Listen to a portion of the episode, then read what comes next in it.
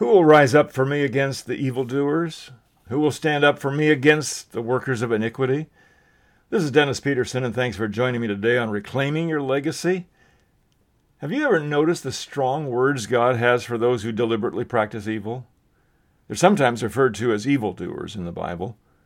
Because we often tend to look at Scripture in a more personal application, we can miss the fact that God's word of condemnation often refers to the concerted efforts of organized evildoers.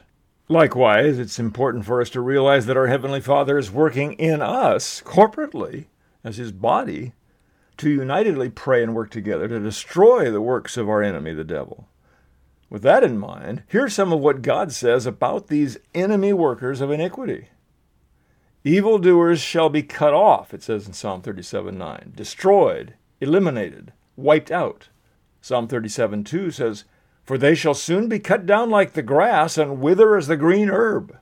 God is completely righteous, holy, good, and uncontaminated by evil of any kind. That's why Psalm 97 2 tells us that righteousness and justice are the foundation of his throne. He's talking about the basis for all of his authority and dominion. It's all based on that which is right and just.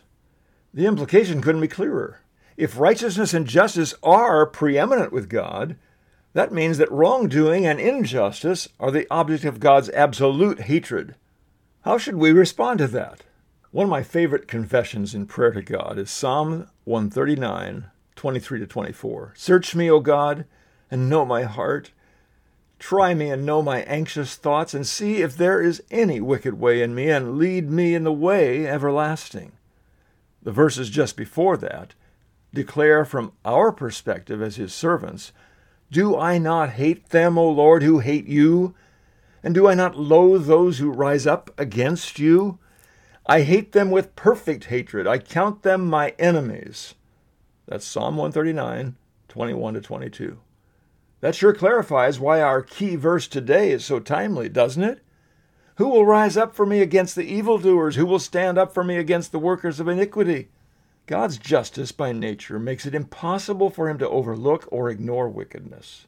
How are we to think about such wickedness that is perpetrated on those who are the object of his grace, those who have received his redemption by faith in his forgiveness and love? Psalm 101, verse 8 declares, Early I will destroy all the wicked of the land, that I may cut off all the evildoers from the city of the Lord. In all of human history, can you think of any wicked ruler has not been eventually brought to judgment and justice? You mean God didn't have to wait until the final judgment in the future? Paul teaches in Ephesians 5 about what it means to be an imitator of God in words and actions. He clearly tells that because of the evil actions of evil men, God's wrath will surely come upon disobedient evildoers. Paul continues saying that we prove what is pleasing to the Lord. We must be deliberate about refusing to participate in any of the deeds done by those who serve the powers of darkness. Instead, we're commanded to even expose them. What? You mean to say that those who are called salt and light have the God ordained command to bring attention to the deeds of darkness by shining on those deeds and exposing them? I don't think that we've been told here to go around as busybodies, trying to make public all the dirty laundry of every individual sinner. But when you learn anything about the wholesale evil that has been going on behind the public scenes of society today, you can't miss the application of God's call for his people in this evil time.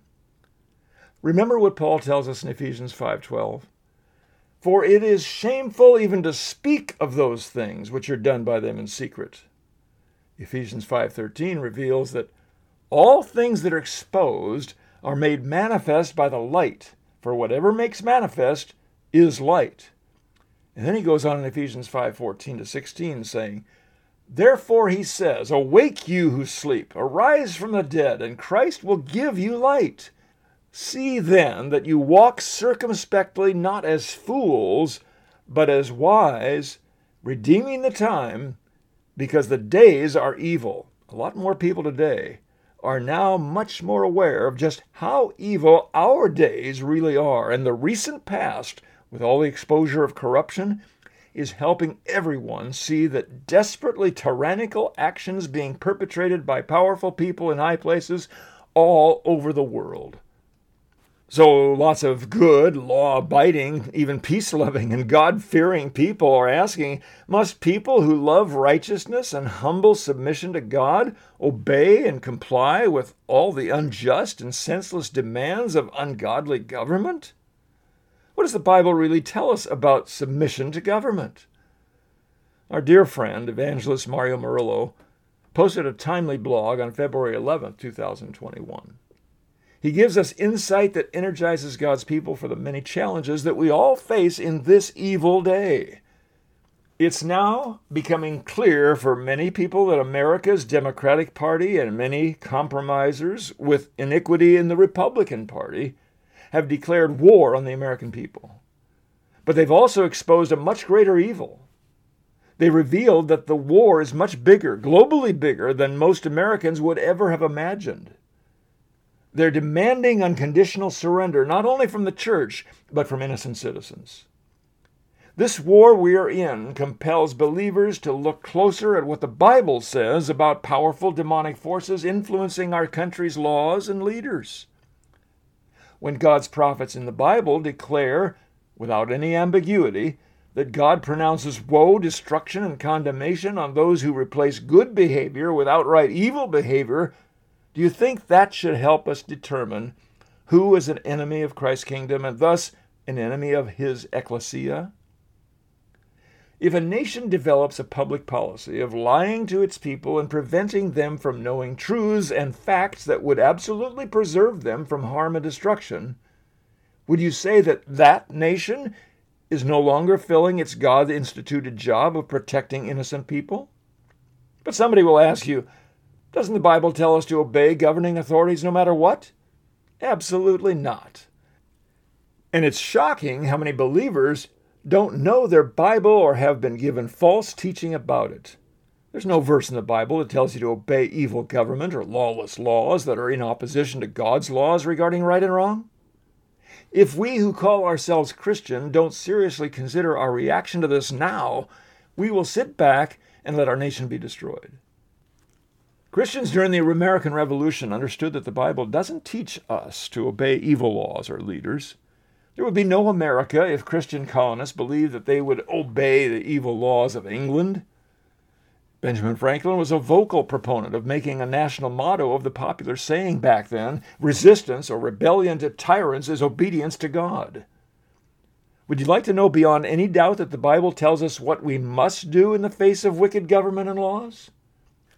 There's a pathetic heresy that has crept into the thinking of many believers in the modern, watered down, milquetoast church that is all too commonly accepted as a pattern of acceptable behavior. It's a widespread excuse for submitting to outright treasonous edicts when we should courageously disobey them and expose the treachery of them. Someone wrote with complaints like you might hear from Christians who are under the influence of this false teaching. How do you justify your argument against obeying the government when you read Romans 13 1 to 7? Paul's government was more oppressive than anything we can imagine. You could be martyred for your faith under the Roman government. What was Paul's response? Did he call for government reform? Did he call for us to protest the government? Did he demand his rights and call on the government to recognize his rights? He said, in the face of a brutal government, to obey. He didn't say obey if your rights are recognized. He said obey. The church of today has to realize that the government is not our arena as Christians. Never in the history of the church has God used the government to bring about change. Unquote. Well, the defense of submission to evil government is riddled with error and falsehoods. Let's consider a few things that the critic wrote. Number one, you could truly be martyred for your faith under the Roman government. First, the writer tells us to obey evil laws and then mentions martyrs. They would never have been martyred had they not broken the law by being Christians and defying government edicts. Number two, he asked, Did Paul call for the government to reform? Did he call for us to protest the government? Did he demand his rights and call on the government to recognize his rights? The truth is, Paul did all of the above. Paul said to them, They've beaten us openly as uncondemned Roman citizens and have thrown us into prison. And now do they put us out secretly? No, indeed. Let them come themselves and get us out. Read Acts 16:37.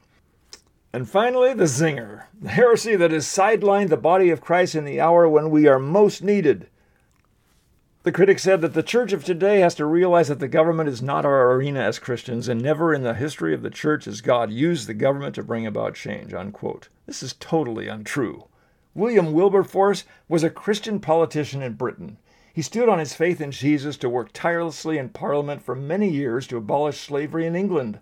In fact, believers throughout history have created child labor laws, health regulations, and have exposed injustice and corruption. It can't be overstated that Christians down through history are more responsible for influencing government, bringing about reform by forcing laws to be changed and standing up for justice than any other social group in history. So, how did this critic demonstrate how utterly wrong he was in what he wrote? He did what so many other undiscerning people continue to do. He isolated one set of verses, taking them completely out of context, and arrived at a conclusion that looks holy, but is in fact a reflection of pure and simple fear. Let's look at the verses that have been violated. It says in Romans 13, Let every soul be subject to the governing authorities, for there's no authority except from God, and the authorities that exist are appointed by God. Therefore, whoever resists the authority resists the ordinance of God, and those who resist will bring judgment on themselves. For rulers are not a terror to good works, but to evil. Do you want to be unafraid of the authority? Do what is good, and you will have praise from the same. For he is God's minister to you for good. But if you do evil, be afraid, for he does not bear the sword in vain. For he is God's minister, an avenger to execute wrath on him who practices evil. Therefore you must be subject, not only because of wrath, but also for the sake of conscience. For because of this, you also pay taxes. For they are God's ministers, attending continually to this very thing. Render therefore to all their due taxes to whom taxes are due, customs to whom customs, fear to whom fear, honor to whom honor. Now, it seems to say that we are to honor government in every form, right? Wrong. To demonstrate what Paul is saying, let's look at a sensible example. Say that some parents have to leave the house. They leave the oldest child in charge. The child is given strict instructions not to open the door for anyone except a postal messenger whom they are expecting to deliver an important package that very day. The parent tells the child he will have blonde hair, he's wearing blue jeans, and a white shirt. Don't let anyone else in. So later, a man with black hair, a blue shirt, and black slacks knocks on the door claiming to be the messenger with the package. Does the child let him in? Of course not. What characterizes God appointed government? A lot of us, when hearing Romans 13 about submission to government, miss the most important part the description of the ruling authority. The Bible tells us what they're wearing. Look at the description. They're not a terror to good works. Any government that terrorizes the innocent is not of God. How can you say Hitler was God's will for Germany? Hitler and other tyrants are in fact the ones being warned that God appointed governments would destroy them. But if you do evil, be afraid, for he does not bear the sword in vain, for he is God's minister and avenger to execute wrath on him who practices evil. That's why the just powers of the world rose up and destroyed the Nazis. And by the way, who is the just power that God is raising up now to destroy the modern day Nazi tyrants? Could it be the patriots around the world who are standing up to evil dictators to defend common sense law and order that defends the defenseless? in America? Could it be those who take seriously their constitutional responsibility to be the rightful king in America? We, the people, those who obey their constitution and are willing to risk their lives to hold accountable those corrupt politicians and oligarchs who have deceived those who think they can get something for nothing by bowing to tyrants and their alluring bribes. Did you notice another glaring important feature of God's properly delegated governing authorities? they praise good works. Authorities that are endorsed by God don't hate or oppose God fearing, law abiding activity, regardless whether they believe in God or not. In a civilized society, civil and peaceful citizens are the ones, even if they're not Christians themselves, who do not insult soul winning or fight the redemptive work of God. They are the cops, the teachers, and even the politicians who are glad that children are getting out of gangs and off of drugs by following the King of Kings. Romans 13 also implores readers to be subject to authorities for the sake of conscience. When it becomes tricky is when government is a mixture of right and wrong. Jesus said of the Pharisees, So you must be careful to do everything they tell you, but do not do what they do, for they do not practice what they preach. Matthew 23 3. Do what they say, but don't partake of their hypocrisy. Watch them for that moment when they cross the line and come between you and your God. Just as our conscience should drive us to obey the law, we should also know when our conscience tells us not to obey an evil law or not to obey a man made law when doing so would bring shame to God or harm to your fellow humans. Just because your desire to obey the law by stopping at a stop sign is right, that doesn't mean that you should stop, especially if a fire truck is barreling down behind you and you have to continue through the intersection without stopping to get into the side lane on the other side of the intersection to get out of the way. Do you remember when Peter reached the tipping point? Speaking of those very same Pharisees, listen to what transpired. So they called them and commanded them, the disciples, not to speak at all nor teach in the name of Jesus. But Peter and John answered and said to them, Whether it is right in the sight of God to listen to you more than to God, you judge. For we cannot but speak the things which we have seen and heard. Acts 4 18 to 20. And again in Acts 5:29, Peter and the other apostles answered and said, "We ought to obey God rather than men." God not only does not endorse evil government, he will have no part in it. Shall the throne of iniquity, the unjust rulers, have fellowship with you? They who frame and hide their unrighteous doings under the sacred name of law? Psalm 94:20. There's your answer. A corrupt throne government cannot be allied with God. He cannot have fellowship with it. When a government creates evil laws, God has obviously been outlawed because evil laws are the worst form of wickedness. They are damnable because they give a warped brand of societal legitimacy to evil. Matthew Henry said, Iniquity is daring enough even when human laws are against it, which often prove too weak to give an effectual check to it. But how insolent, how mischievous is it when it is backed by a law? Iniquity is not the better, but much the worse for being enacted by law nor will it excuse those that practice it to say that they did but do as they were bidden. Notice how at the end Matthew Henry says we can't use the excuse that we were just obeying the law. That's why Dietrich Bonhoeffer said, Silence in the face of evil is evil itself. God will not hold us guiltless. Not to speak is to speak. Not to act is to act. The laws and edicts being written by unrelentingly evil political puppets of global tyrants using the coronavirus as an excuse are far worse than the virus itself. Unlike the virus, new laws have a painfully long lasting destructive impact on all of society. It is time for God's true church to wake up and take action. Constant prayer is just the beginning. Without faithful corresponding actions of being involved in our community's official business, the insane communists just assume the victory is theirs. Voting the evildoers out of office is a clear battle requiring constant vigilance, but we've all got to quit allowing our fellow believers to get away with calling our submission to evil rulers a godly action. It's just a cowardly escape from being the salt and light that we're all called to be. Our submission as Christians to government, commanded in Romans 13, is conditional on the righteousness of our government.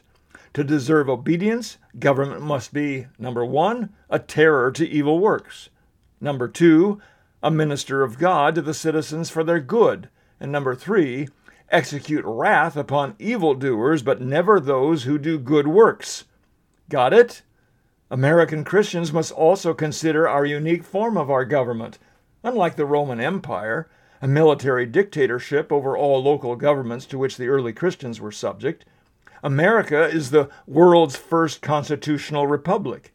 In this system, we are the government, and all the rights and duties of Romans 13 fall to us, both as citizens and as rulers by delegation of our powers.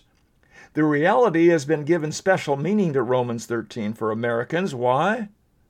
The Declaration of Independence stated that whenever any form of government becomes destructive to these ends, it is the right of the people to alter or to abolish it, and to institute new government, laying its foundation on such principles and organizing its powers in such form as to them shall seem most likely to affect their safety and happiness.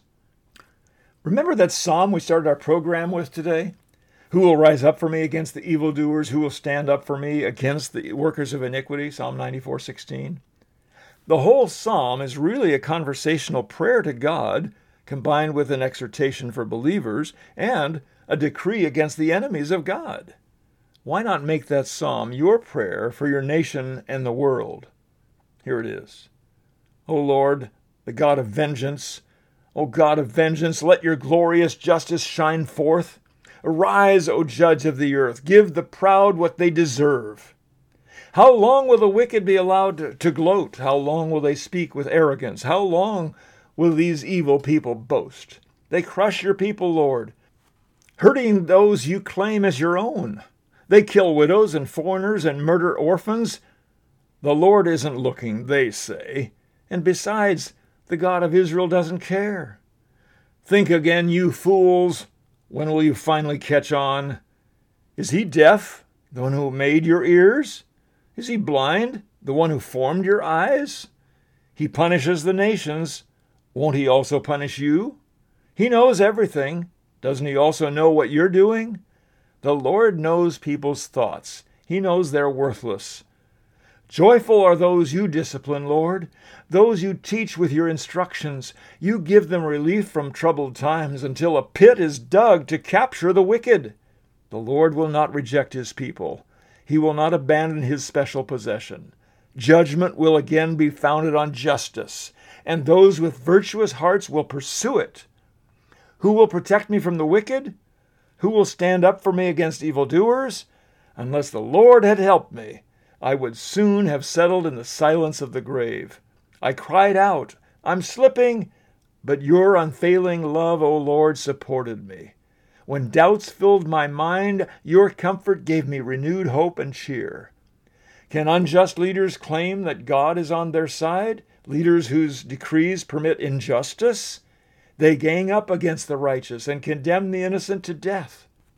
But the Lord is my fortress. My God is the mighty rock where I hide. God will turn the sins of evil people back on them. He will destroy them for their sins the Lord our God will destroy them. You have one question to answer now.